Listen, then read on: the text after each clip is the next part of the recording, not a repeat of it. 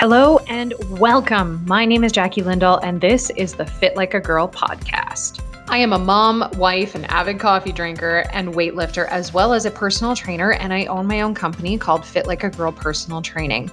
In this podcast, I will help you reach your weight loss and fitness goals with no BS advice, cutting through all the myths and the crap that is out there so that you feel empowered and confident in reaching your goals. Along with fitness and health, I will also talk about many other subjects like mom stuff, life stuff, business, money, and so much more. So grab a coffee or put on your headphones and go for a walk and let's chat.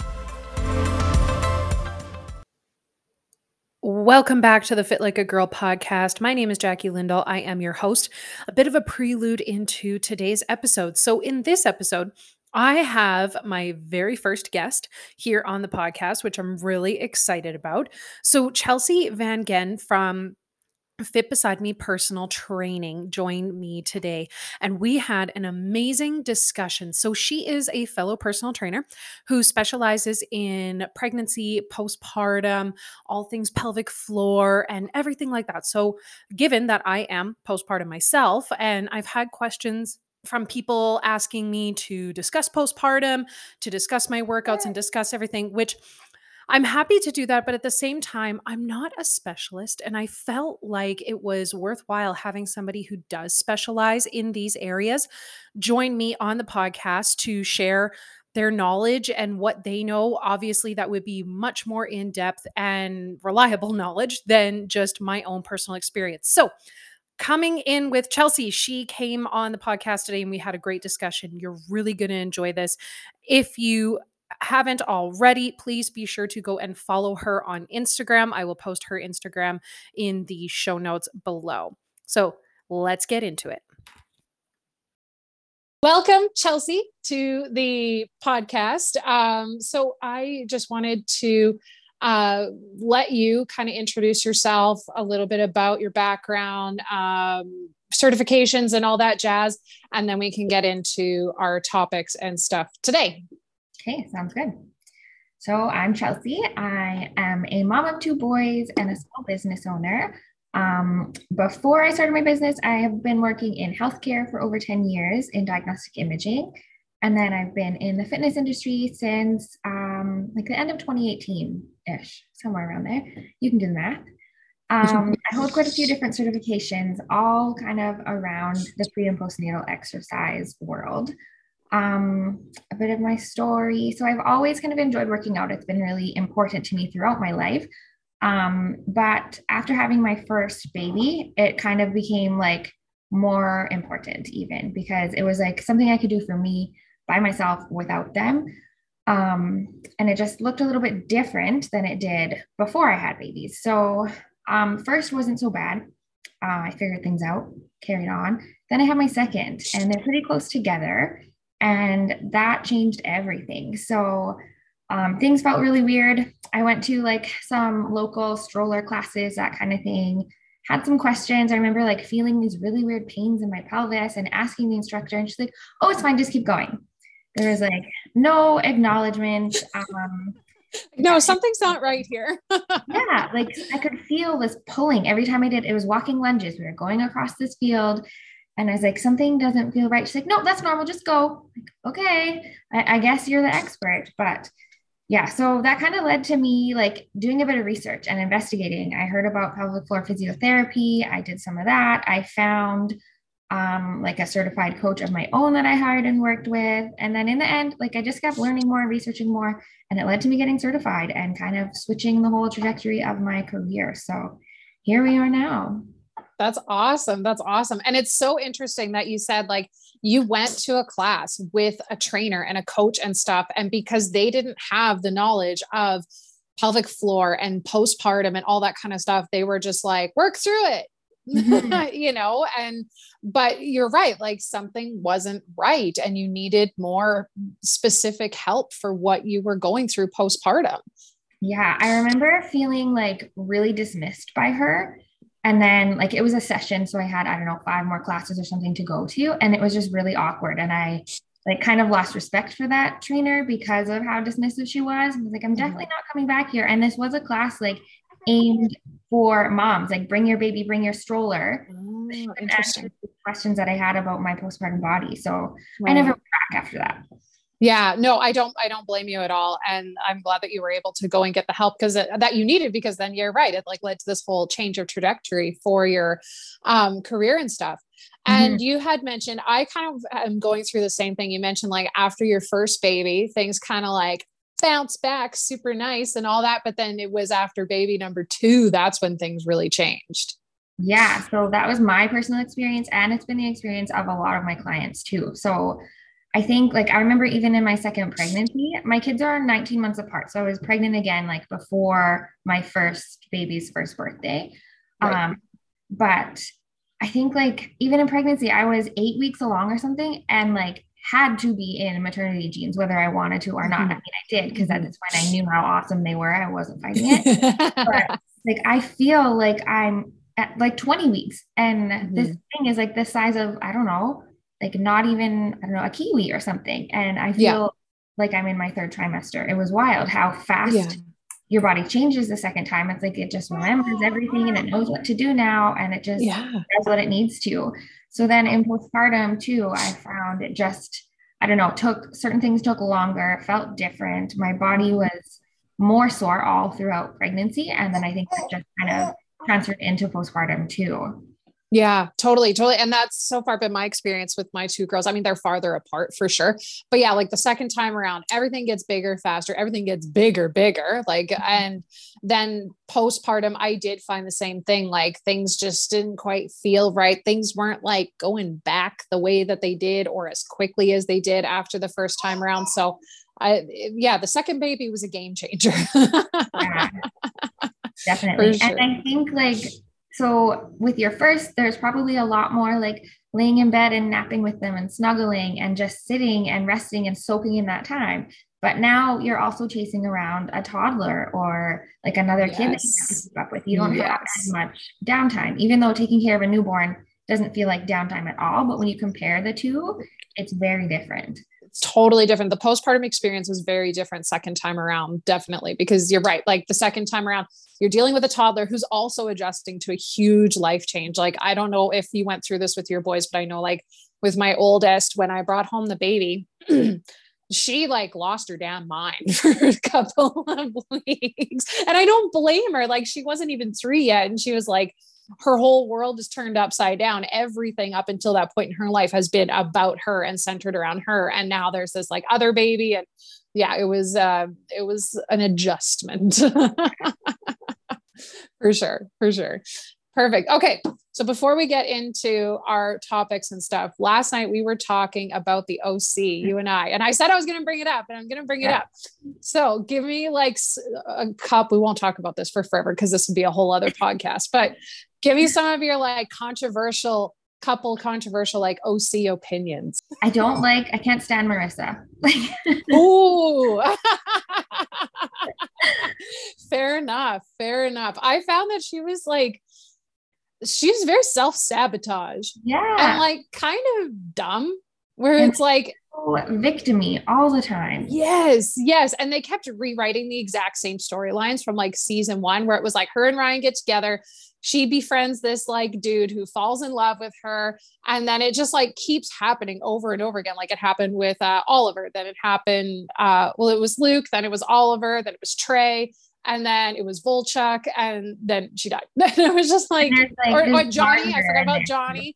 Yeah like it was just like yeah i i totally totally agree with you. And her and ryan like that's my most controversial opinion. Her and ryan were the worst. They were the worst couple. Yeah, they were not a good couple. I think Ryan's a great person, but I think that like no matter who Marissa is with, it's just gonna be a bad couple. I don't know.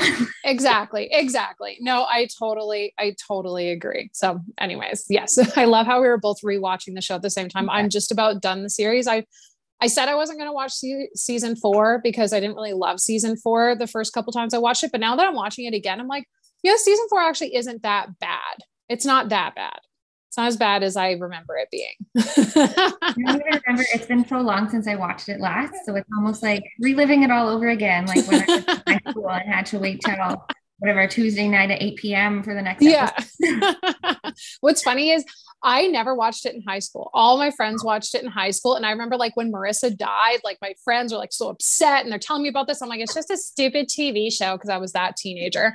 And then now, and then when I first watched it, and then when I watched it again, I knew that Marissa died, but I had kind of forgotten about it until like the end of that season. I was like, oh my God, Marissa died. I totally forgot about it. And I got like all enthralled. And I was like in my 20s when I first watched it. and then I've watched it like a few times since then. Anyways, okay, we'll get into our topic. So I wanted to first chat about pregnancy, and then we can hit on the heavy stuff more postpartum and stuff. Mm-hmm. Um, so let's chat about pregnancy workouts because I know it, the opinion on pregnancy and being active and working out during pregnancy is changing in our more modern times. But I know, like in the times of my mom and my grandparents and stuff, it was like you don't exercise during pregnancy. And of course, like you kind of get those little chirps when you're working out while you're pregnant from like your parents and your grandparents and stuff. But let's clear the air. Is working out and exercise safe during pregnancy? Yes, absolutely. Yeah. Um, of course, there are some contraindications um, that are all surrounded by like your own health. So if you have medical conditions, if you have been advised by your doctor to not exercise, obviously take that advice. Um, if you question that at all, because there are a lot of like really old school doctors out there who are not up to date on the research, then just go for a second opinion. Don't ignore it, but go mm-hmm. get another opinion from somebody who is certified. Go see another OB, another doctor, and ask them for their opinion.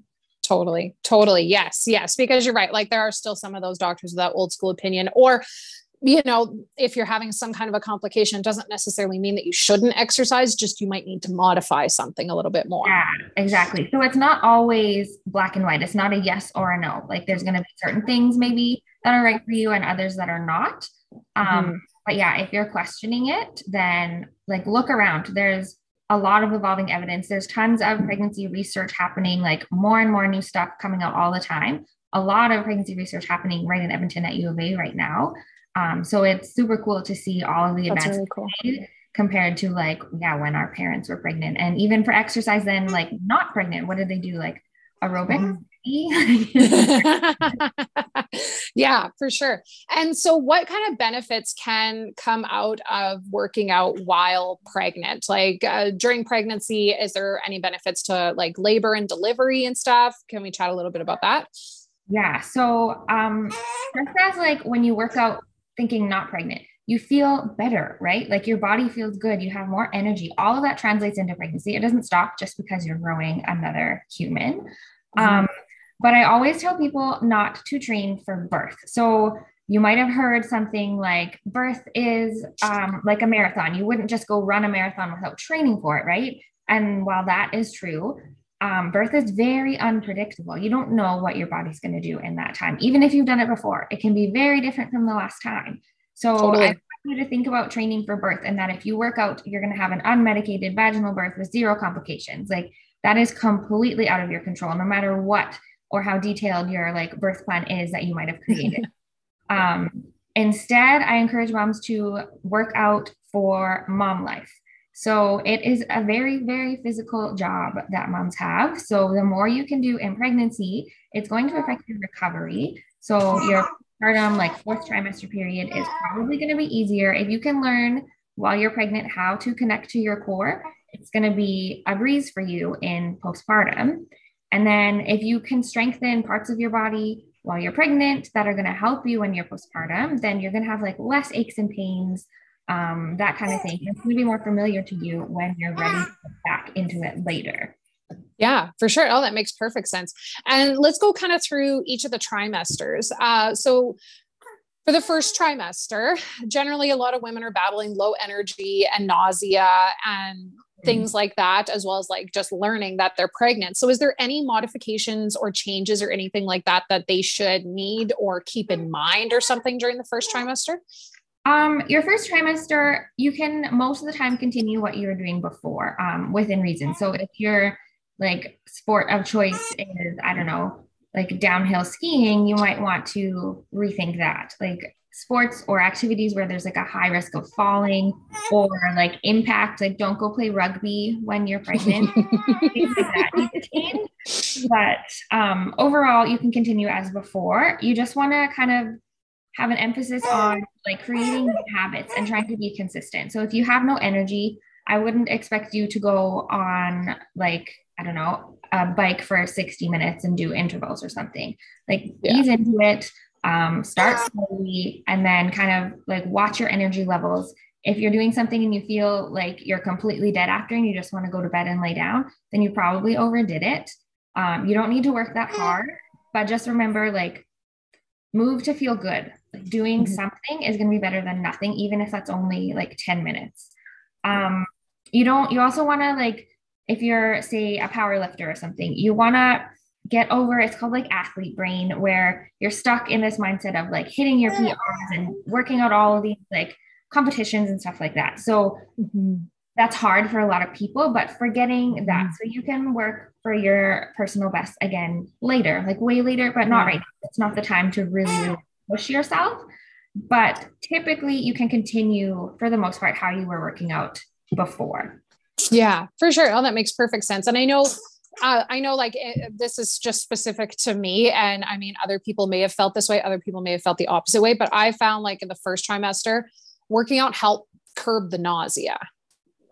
You know, sometimes I would get a little bit nauseous during my workouts, but overall, generally speaking, for myself, I would feel better after doing a workout in the first trimester versus if I didn't. And like I said, not there's probably a good chunk of women that feel the exact opposite, and exercise probably made uh, you know their nausea and stuff feel worse. But I just found that was my experience that it helped. Yeah, I don't know if there's any like actual science behind that, but I have um, seen that in clients too. And I think a big part of it is just you're focusing on something else instead of like yeah. sitting in a chair working, thinking about how awful you're feeling. You're moving, you're working out, you're thinking about your breath, about what you're doing next instead of how disgusting you feel. So totally mind on something else can really help. yes, totally. That makes perfect sense. Yes, I would definitely agree.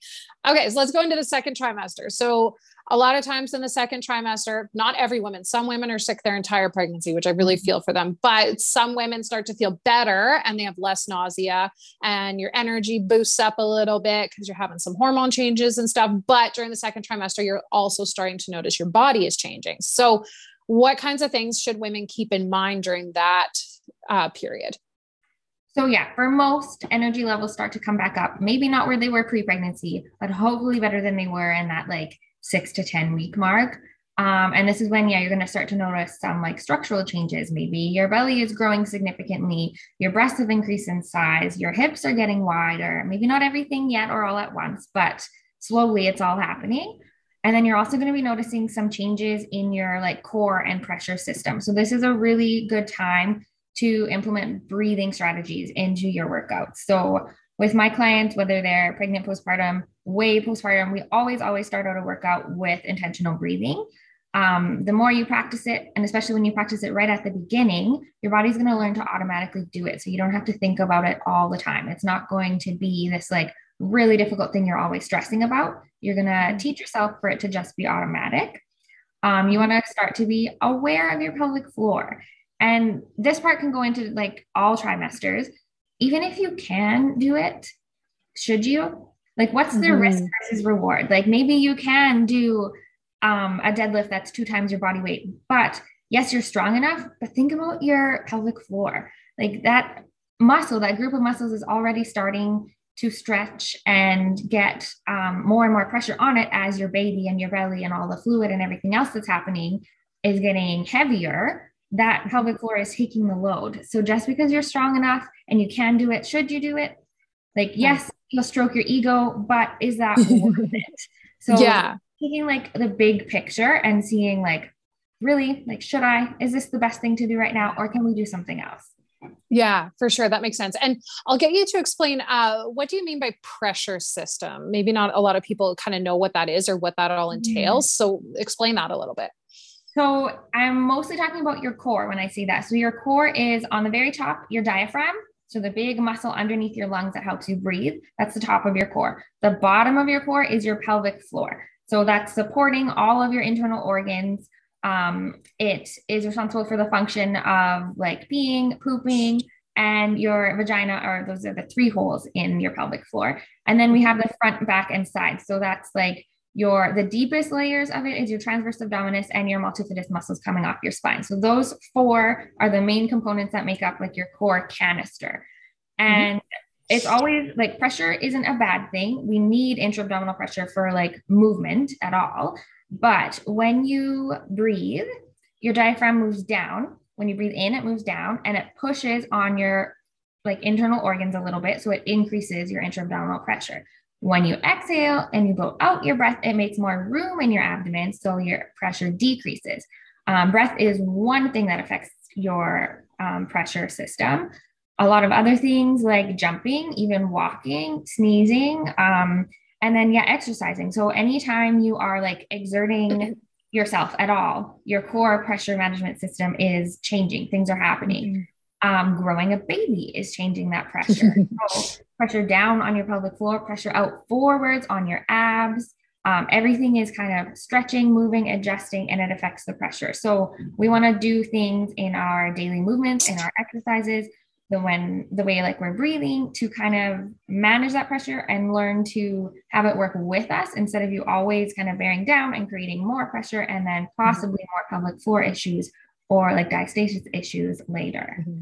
Yeah, for sure. All that makes perfect sense. And yeah, a really good description of like why that um learning how to breathe properly and stuff like that can really help affect that pressure system and also explaining like why um, as we get more and more throughout pregnancy and into postpartum women will experience symptoms of pelvic floor issues and stuff like prolapse and uh, mm-hmm. uh, urine leaking and things like that as well. Yeah. Yeah it all comes back to that like core system. And I think so many people just think of your core as like your abs, your rectus abdominis, the six pack abs in the front but it's mm-hmm. so much more. That's just one very small portion of it. And mm-hmm. I think it's not until pregnancy when people even learn that there is more and that it does like have a whole system that exists. Yeah, no, it makes per yeah, it's very, very true. It's amazing the things that we don't know about our bodies until we go through something like pregnancy and stuff. And then you're learning all these things. And it's like, why haven't I ever been taught this? mm-hmm. yeah, yeah, for sure. Okay, let's get into third trimester. So we're getting bigger. Mm-hmm. Uh, we're battling towards the end of pregnancy. A lot of women in this stage have like trouble even moving or they're feeling quite uncomfortable. Um, I know for myself, I experienced a lot of pelvic pain during this time and stuff. So, when we're talking exercise in the third trimester, let's chat a little bit about it, what we can do closer to delivery, what modifications are now coming into play, etc. Yeah. So, third trimester, a lot of changes happening. Um, if you've been pregnant before, you know all about it. But mostly, like we split pregnancy into the three trimesters, but your third trimester is going to feel endless um, because you're just waiting for birth to happen. You're ready. But also, mm-hmm. when you think of like how you feel at the beginning of the third trimester versus the end is very, very different. So, all yes. of these just like kind of general guidelines I'm giving each person, each individual is very different. Even each pregnancy is very different. So if you did something the first time and you're trying to follow that outline your second or third or fourth time, it might not be working. So keep that in mind. Um, but you probably are ready to dial back the intensity. Um, your body is working really, really hard to grow that baby. So we don't want to force it to work hard during your workouts too. That doesn't mean you don't want to. Um, again, you're going to feel a lot better if you do work out. Um, but you just want to move for enjoyment move, do what feels good, and for maintenance. So we're not trying to build a whole bunch of muscle here. We're not trying to, I don't know, whatever, hit these PRs and stuff that we talked yeah. about before. But you want to just move to feel good. You're going to emphasize like rest and recovery. Um, and then adjust your range of motion is probably the biggest thing. So maybe you're not squatting all the way to the floor anymore. Maybe you're using a chair. Um, mm-hmm. And then your breath strategy, what you were doing in trimester one and two might not be working now. So there's some few tweaks and stuff here and there that we could make with your breathing. Um, and then as you get closer to the end of your third trimester, we're going to add in probably some like hip opening stuff. Um, most people have like one of those yoga balls in their house somewhere, maybe still in the closet from your last baby. but we can incorporate lots of stuff using that for like mobility. Um, yeah, and then just like getting your pelvis moving around, getting you into these positions that will really help facilitate like proper position of the baby, and yeah, all of that kind of stuff. Mm-hmm. Yeah, yeah, a lot of changes. Like it is kind of interesting. You're right. Like the first and second trimester, second trimester there's changes generally like you're getting bigger and stuff like that. But from the beginning of the third trimester to the end of the third trimester feels like a whole pregnancy in and of itself but it's only 12 yeah. weeks. But there's so many things like you get so big so fast. You gain so much weight during that trimester. And then yeah and then you're battling everything basically waiting to deliver the baby in whatever way the baby has to come. But it does it feels like it is forever and a lot of like pelvic and hip and low back pain happens during that time too. So, oh, like you, if you think about what your workout was like in trimester one, it's gonna be very different from three because maybe a workout now is just a bit of mobility, a bit of stretching, and some breathing, and that doesn't mean it's not yeah. good enough. That's like actually exactly what your body needs. But mm-hmm. again, it's that like athlete brain, that mindset, our ego piece where we think we need to be like sweating and panting to have a mm-hmm. proper workout, but that's not the case for pregnancy. That's not the time for it. Yeah. The time for that later. You don't need to worry mm-hmm. about that right now. Um, and I find a lot of people, especially near the end of trimester three, are experiencing pain in like your symphysis pubis region, so like your pubic bone, mm-hmm. or like some people I've heard it referred to as like lightning crotch, where mm-hmm. it like feels like it's lightning shooting up into your pelvis.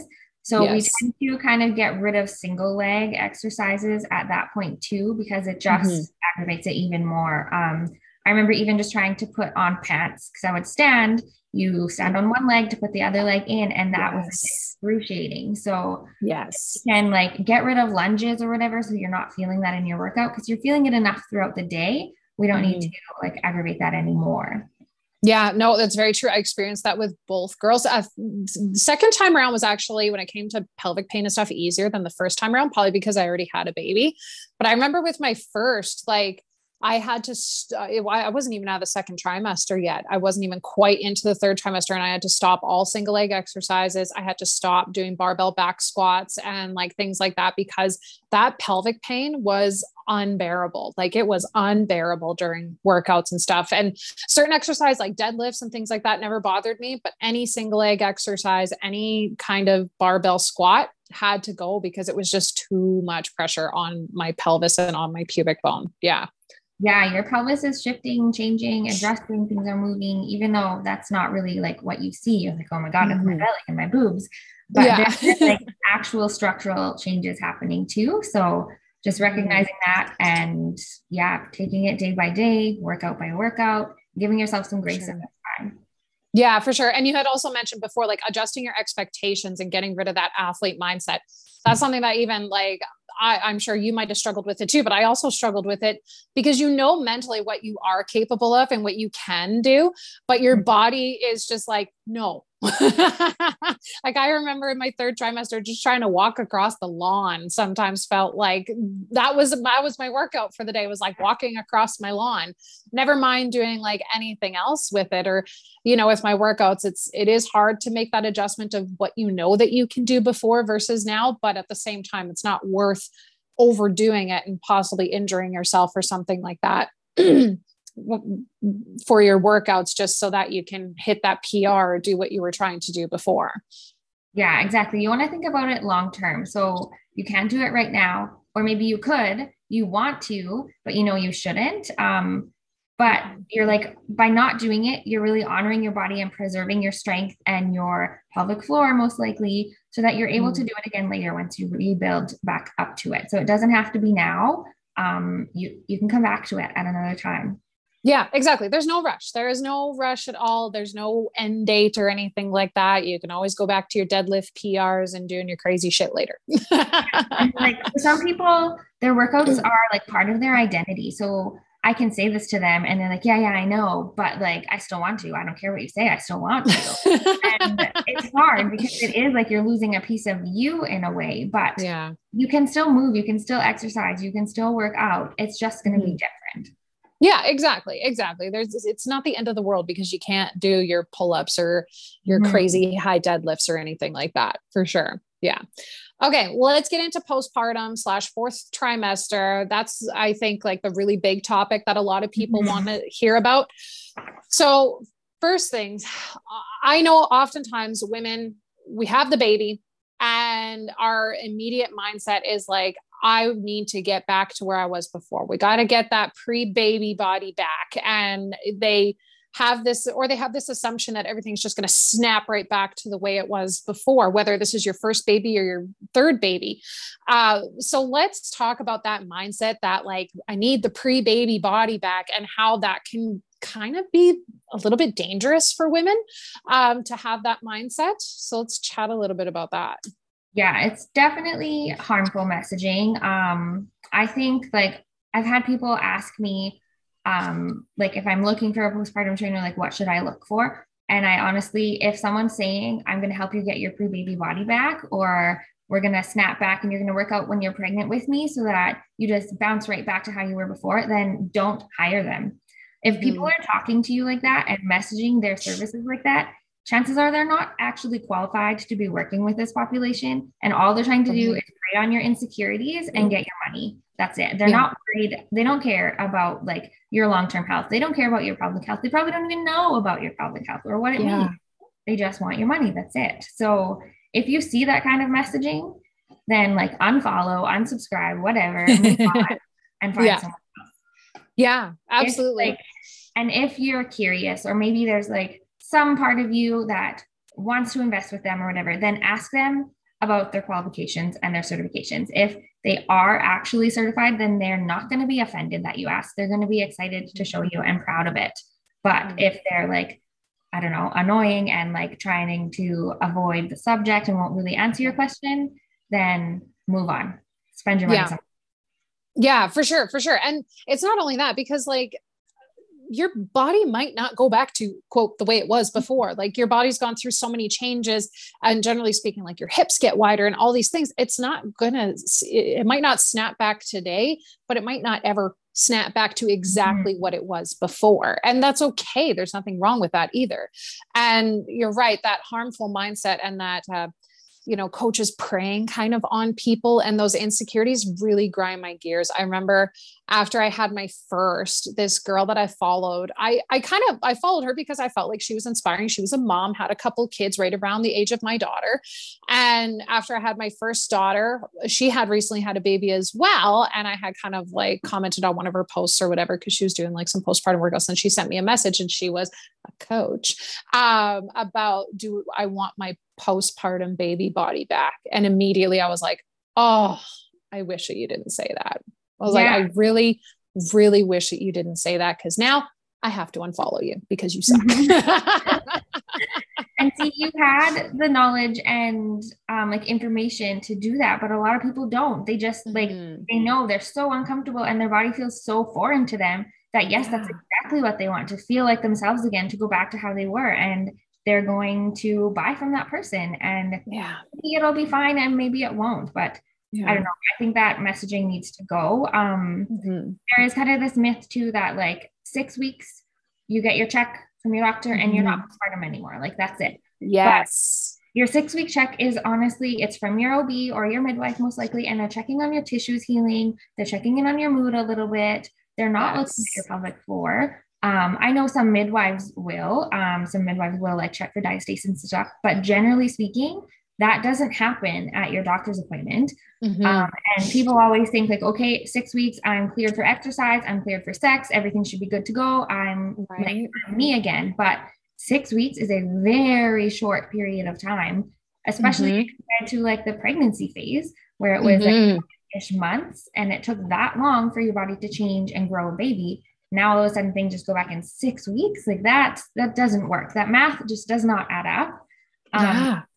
and there is stuff you can do before six weeks too. So people think they can't do anything. Right. it's just resting and it's just yes. flat. And there has to be a lot of that too. But there are like really small things that you can do in those like i don't know three to six weeks. You can start mm-hmm. implementing breathing. You can do that right away actually the breathing. You can start working on yeah. your pelvic floor contractions. Um, gentle exercises to like connect your breath with as you're moving. Like if you think about what you do every day, even when you are newly postpartum, you're squatting, you're sitting on yeah. the toilet, you're sitting on a chair, you're picking up things from the ground, you're hinging. Mm-hmm. Like there's lots of this stuff happening anyway that we don't think of as a workout. But if you can yeah. implement the practices early, then when you are working out or when you are doing these strenuous things during the day, you're going to have the strategies you need to continue it long term without having like any symptoms or pain or anything like that. Yeah, for sure. Oh, that makes perfect sense because you're right. Like you, you're picking up, you know, this baby that could be anywhere from five to 10 pounds, depending on how big your baby is. So you're lifting constantly throughout the day and, you know, you're holding the baby constantly throughout the day and those types of things, picking up a car seat with a baby in it. They always tell you don't lift anything, but then here's your baby in your gigantic car seat. And so all those types of things that you could start incorporating like breath and core control and stuff into as well. Yeah, that makes perfect sense for sure. Yeah. Exactly. And and so you and you touched on a few different things there that I wanted to dive into. So you're right, like just because your doctor says, "Okay, you're clear," doesn't really mean that you should dive headfirst into exercise. Because, like, I remember my six week checkup for both kids was literally a five minute appointment where she quickly checked a couple of things and was like, "Okay, thumbs up what do you want for birth control? And like off i went. Yeah. um so yeah let's chat a little bit about getting into exercise. How do you know when you're ready to start amping things up as far as exercise? What things to avoid? And let's kind of dive a little bit into that so I think the very first step is connecting your pelvic floor to your breath. So I always, always recommend my clients go to see a pelvic floor physiotherapist for an assessment. Yes. Even yes. if you are not having any symptoms, you feel like you're fine, everything is good, just go. Um, yes. don't need a doctor's referral. You don't um, like have to go through Alberta Health or like your public health sector. It's private. A lot of times, your husband's or yours, your partner's insurance will cover it. You might need like a doctor's prescription, so you can ask at your six week checkup can I get a referral for physio? And they'll write it, and then your yes. um, insurance will cover the cost of it. But you can learn so much about your own body and what's happening, what's working, what's being a little bit lazy from yes. like a one hour appointment with them. A lot of people mm-hmm. are starting to hear about it more than yeah. even say five years ago, but it's still not um, like mainstream. It's not the norm. Yeah. It's definitely not. I know um, when I had my first, I was talking to my mom about it because my mom had five kids. So you can just imagine the mess of a pelvic floor that she probably has.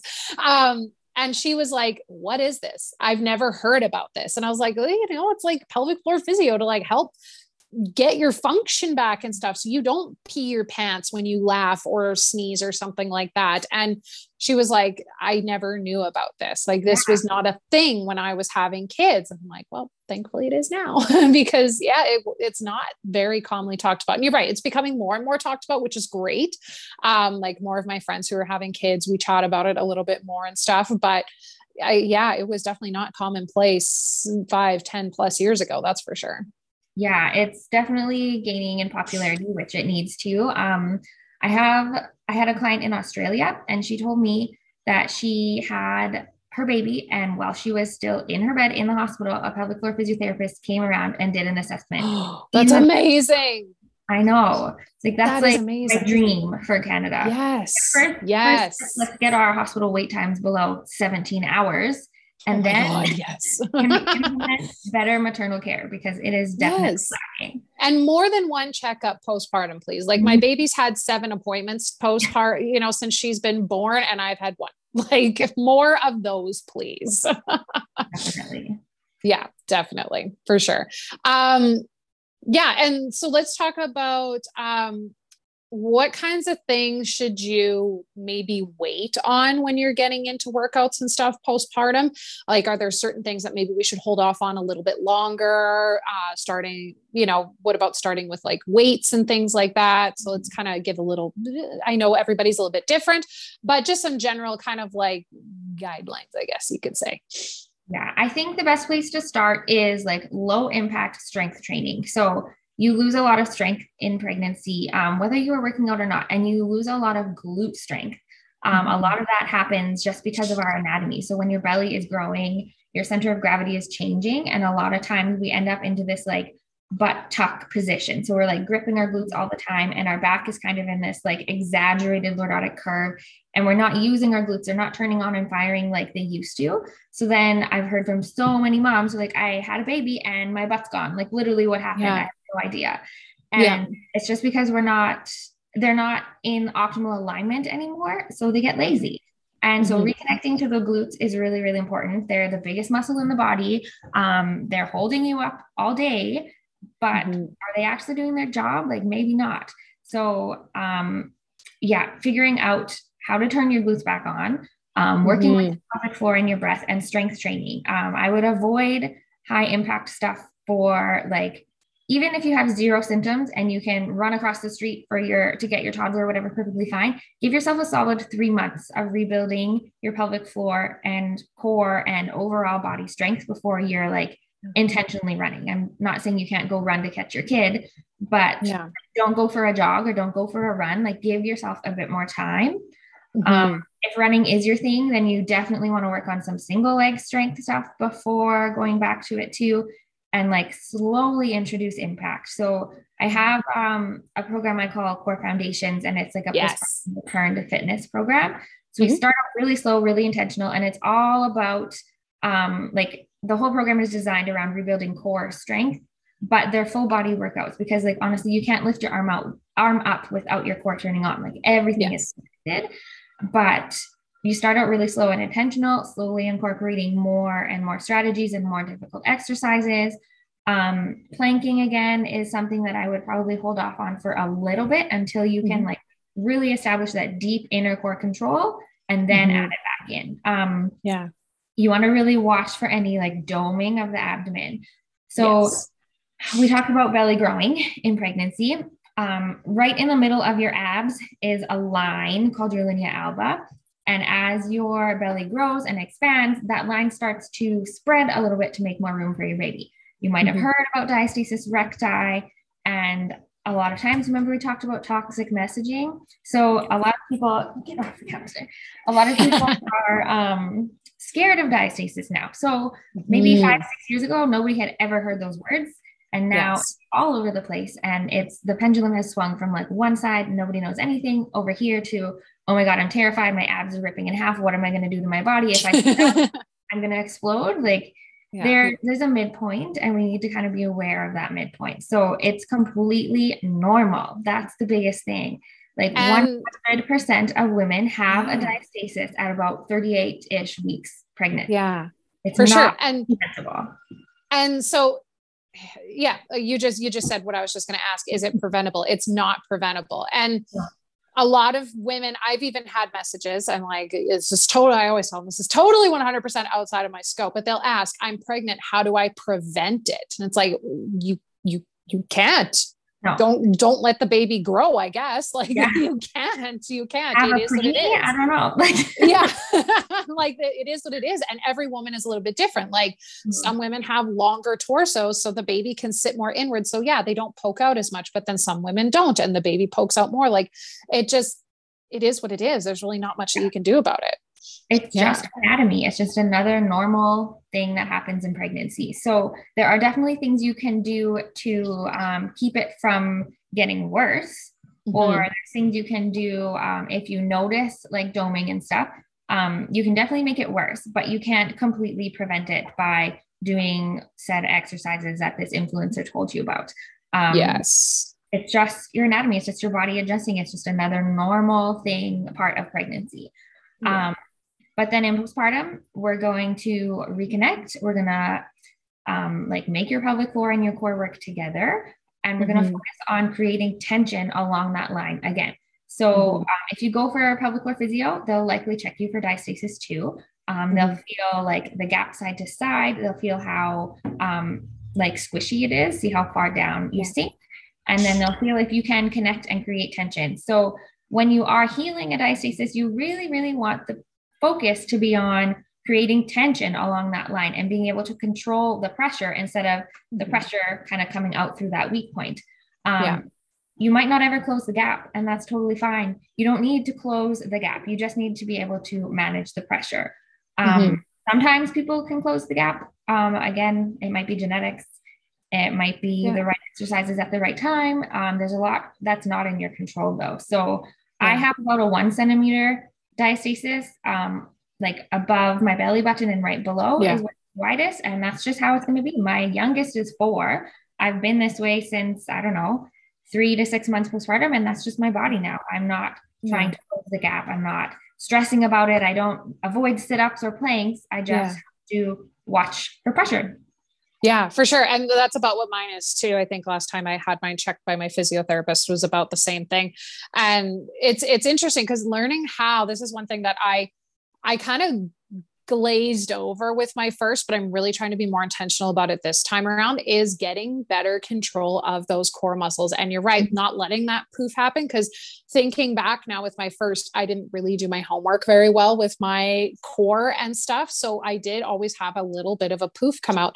And then this physiotherapist has been really great about forcing me to do my homework and mm-hmm. doing those like really changing and modifying any core exercise that we've been doing. Like I kind of showed her what I've been doing in my program.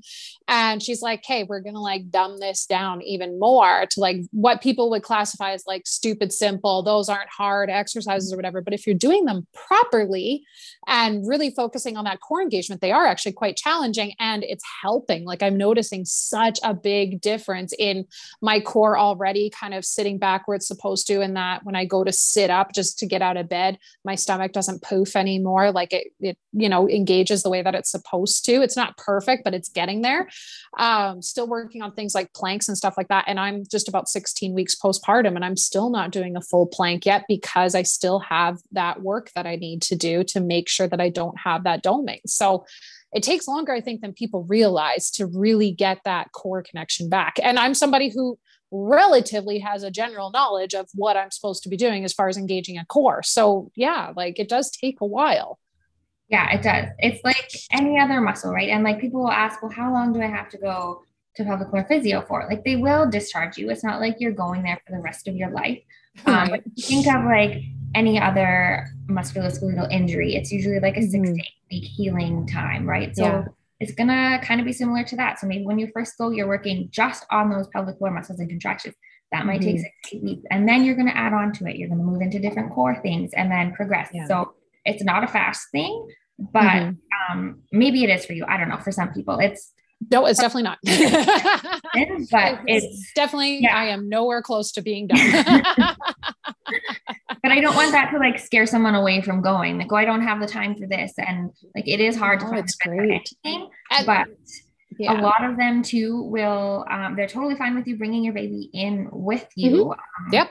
Take them in their car seat, they sit there, they play. I saw she's not doing mobile anymore. She opened her own clinic in Edmonton, but she used to like come out to Spruce Grove with her table. She would set up in my living room, and I would I like that. remember one time nursing my baby as my toddler was driving Hot Wheels around me and she was like doing Yep. Yeah. I bring my baby with me every single appointment and she sits there and makes googly eyes at my baby the whole time. And like, it, it's great. And honestly, like you said, like some women will be like, well, I don't have time for that. But it's like the time's going to pass anyway. Mm-hmm. So you mm-hmm. might as well put in the work to work on these types of things now so that you're not going to be battling issues later on with your core and things like that. So it's good to put in the time and stuff now. And yeah, it sucks. And I don't know. I, I personally, I love the physiotherapy. I think I'm kind of a, I, in another life, I would have loved to have been a physiotherapist, but I just, I find it fun and rewarding. So I enjoy it. Whereas maybe some people don't. And I've done enough physiotherapy with my knees and with pelvic floor and stuff. I guess maybe I'm just used to it, but I, I really enjoy it. And I love like, just like the knowledge that they have and what they can mm-hmm. explain to me and stuff. And I find it's great. Like it's a really great learning experience for me as I go through it. So yeah. Yeah, I like yeah. it too. It's always super educational to learn mm-hmm. things and why. And yeah, yeah, getting like a different perspective on it. Um, yeah.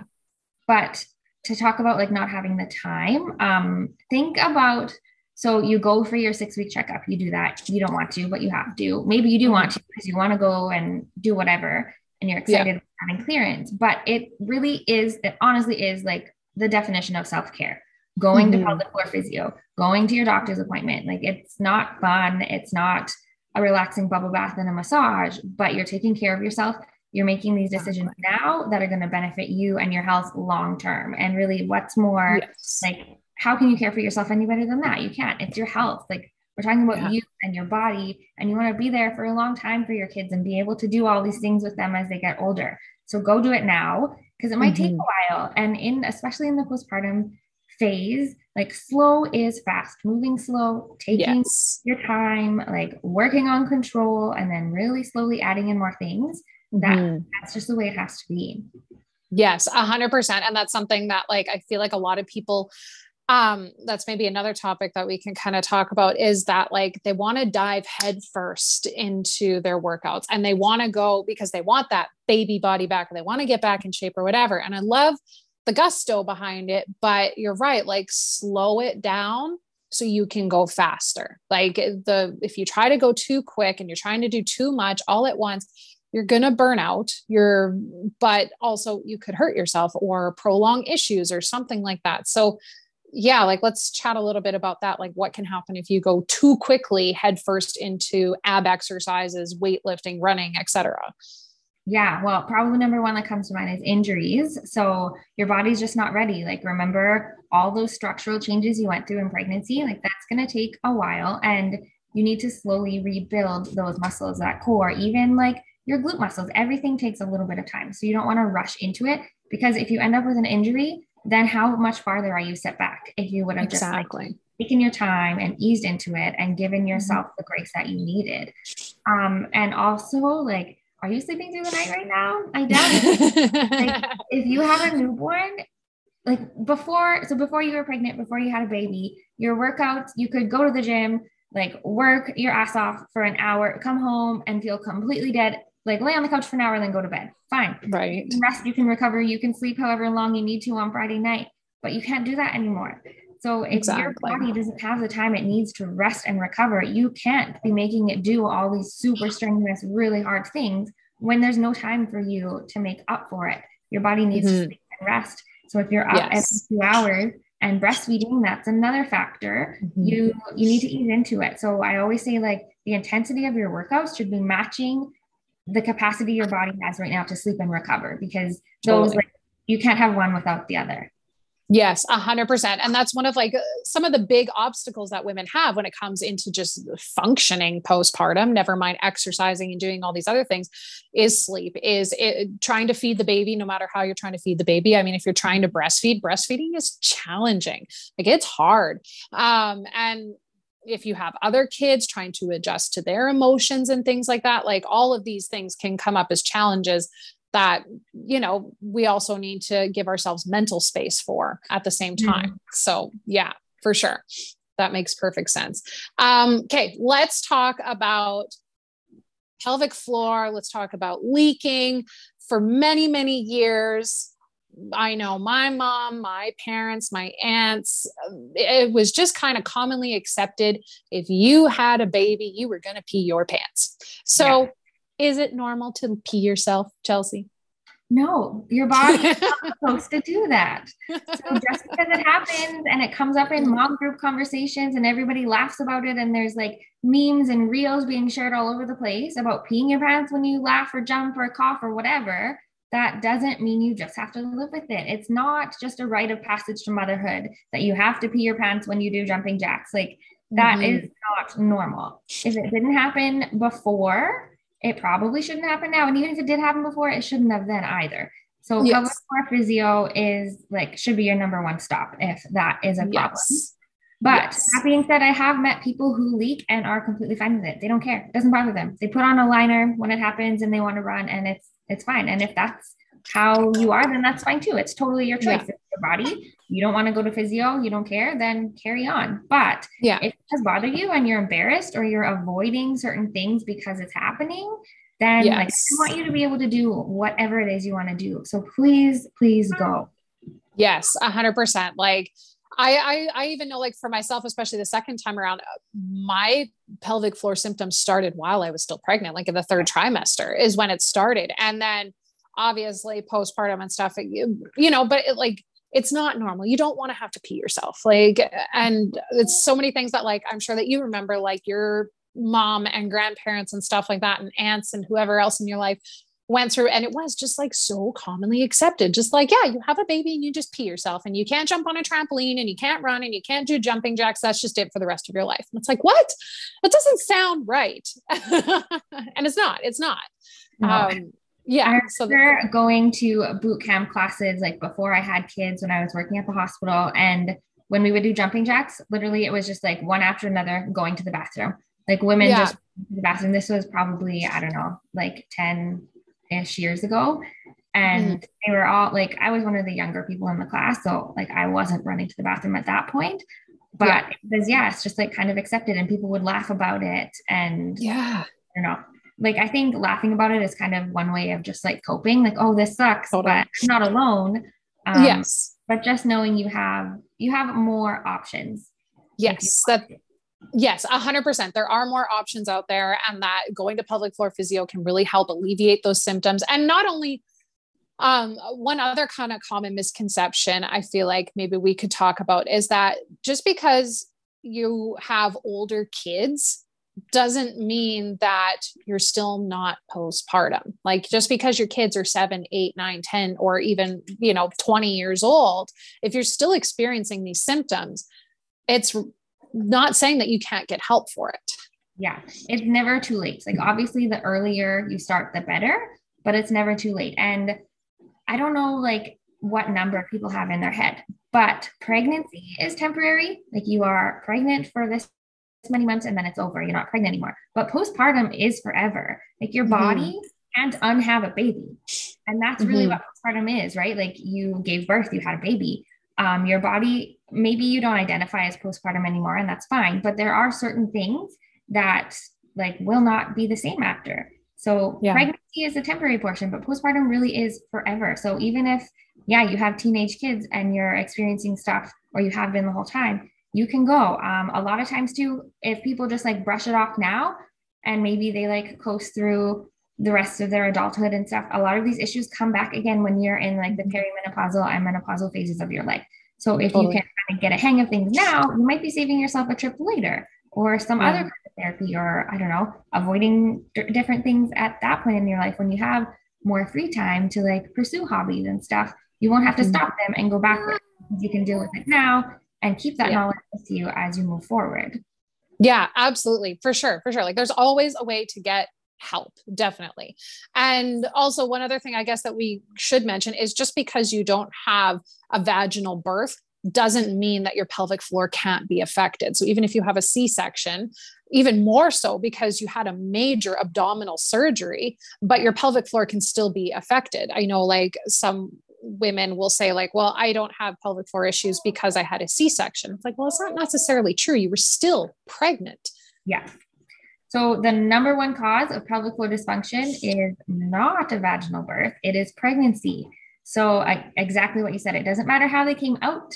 Your pelvic floor still held up your baby, your amniotic fluid, your placenta, that additional blood mm-hmm. volume for nine-ish months, and it is tired.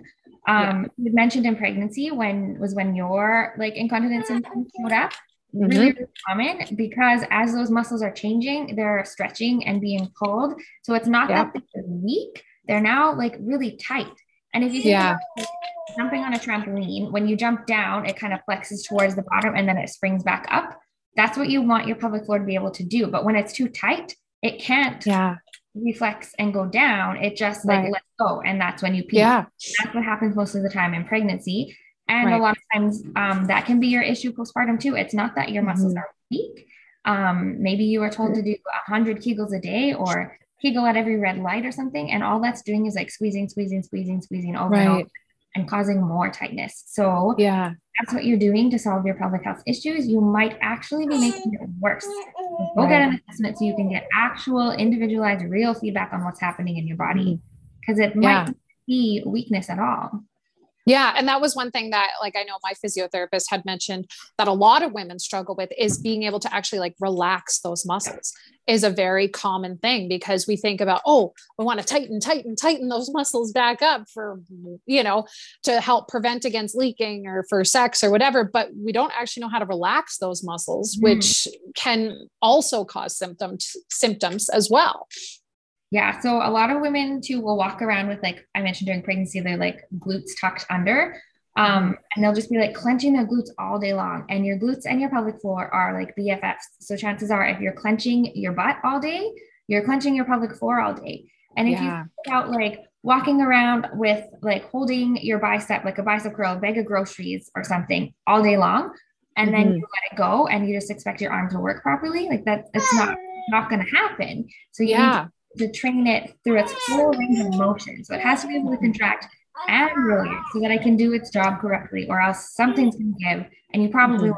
won't be happy. Yeah, for sure. No, that makes perfect sense. Um, yeah, so I feel like we're kind of ending near um, the end of our topics and time. Is there anything in particular that you want that you kind of thought about, or common misconceptions, things that you'd like to discuss that we didn't quite touch on? There was one I just wanted to talk a little bit about the like actual benefits, like physical benefits of um, working out during pregnancy. Yes. So not only do you feel better and like all of that that we mentioned, but there's actual like science behind like a decreased risk of gestational diabetes if you're exercising, decreased risk of C-section and premature labor. So all of these things, I'm not just like muttering off random things. There's actual research and science, evidence based behind all of it. Um, shorter postpartum recovery time, increased oxygen and nutrient delivery to you and your baby, mm-hmm. um, less back pain, hip pain, pelvic pain, better mood, um, feeling better about yourself, like higher energy levels, decreased risk of preeclampsia, and mm-hmm. increased musculoskeletal function. So you're moving better, things are working better. Yes. Keep that in mind. It's not just about the way you look, there's so many more benefits to exercise, like mental and physical, and like mm-hmm. physiologic too. Yeah, absolutely. And like you said, like any kind of exercise that you can do is beneficial, whether it's walking, whether it is working out with weights or yoga or something, just getting yourself moving during your pregnancy is the most important thing. And for some women, yes, it is really, really hard and they have really awful, bad pregnancies. But whatever you can do as far as activity goes will be beneficial. Yeah, everything counts, even if you're breaking it up into 10 minute intervals throughout the day. Like it doesn't matter. Mm-hmm. It's cumulative. You don't have to set aside one hour every single day and then hobble back to the office with like horrible hip pain because yeah. you overdid it. Like you can split it mm-hmm. up even once you're postpartum. Like that's a really big mental barrier is being able to just do it in little little bits here and there and it all adds yes. up. Something yes. is always better than nothing. Exactly. Yeah. I hear so many times from people, just whether they're coming back postpartum or not, just so many clients will say to me, Well, I couldn't fit in my full workout. Mm-hmm. So they feel like it's like, it's, you know, what's the point? And it's like, Well, there is always a point to exercise and movement, no matter what the goal of that workout might be. Even if, like you said, even if you only get 10 minutes in or you have to split it up or something, there's always a point to it. Like there's no, no reason to not do it. Something is always better than nothing yeah, there are benefits to 10 minutes of exercise versus zero minutes. So do the yeah. 10 if that's all you can do. It's still better. A hundred percent. Yes, exactly. Awesome. Anything else that you can think of? Uh, I don't think so. Okay. Well, this is fantastic. Thank you so yeah. much for joining me. I actually, I really enjoyed this. Um, I feel like people are going to get a lot of information and benefits, and we're definitely going to do another podcast in the future um, about it, where maybe we can talk more about the OC. Um, but yeah, so uh, tell everybody where they can find you on Instagram. Your I'll post it also in the show notes, but uh, Instagram, website, um, maybe mention talk about your core foundations a little bit again. Um, yeah, just kind of give everybody a general idea where they can find you. Yeah, so I mostly work with clients online now. Um, if you're local, we can do like an in-person consult instead of on Zoom. But I'll take like clients one-on-one for like fitness and nutrition coaching. Uh, I have my group Core Foundations. It's an eight-week postpartum return to fitness program, everything can be done at home. So, like, I can create a program for somebody who works in the gym, but honestly, 100% of my clients are moms and 100% of my clients are working out from home during nap time or whatever. So, fitting it in. Yep. Um, not having to worry about childcare, just doing what you can with what you have. Um, mm-hmm. And so, yeah, you can find a lot of info on my website, fitbesideme.com. Um, I'm most active on Instagram at fitbesideme. I do have a TikTok account. I'm not very confident over there. Um, most of the time, I'm just reposting a reel to another platform, but yeah. Yeah. um, yeah. Instagram's probably the best place. I do have like an email list where you'll get like a little more in depth information and like first dibs on any new offers and stuff like that through there. And then I have a closed Facebook group. Um, but you can find all those links in my bio on Instagram too if you're interested in any of those. Okay, I will definitely post that in the show notes and people can go and find you on your Instagram and stuff and find everything else from there and go find your TikTok. Perfect. Okay, well, thank you so much, Chelsea. I really appreciate it. Um, thanks so much. Okay. I had a great time thanks. okay, thanks. Talk to you later, Chelsea. Bye. And that is it for today's episode. Thank you so much again, Chelsea, for joining me on the podcast and sharing your knowledge. Uh, it was extremely valuable, and I hope that everybody really enjoyed it. If you haven't already, please go and follow Chelsea on Instagram. I will post hers in the show notes as well as my own if you don't follow me on Instagram yet. If you have questions about my personal training or coaching options, please feel free to head to my website, www.fitlikeagirl.ca. And otherwise, I just wanted to say again, thank you so much for listening. And until next time, take care.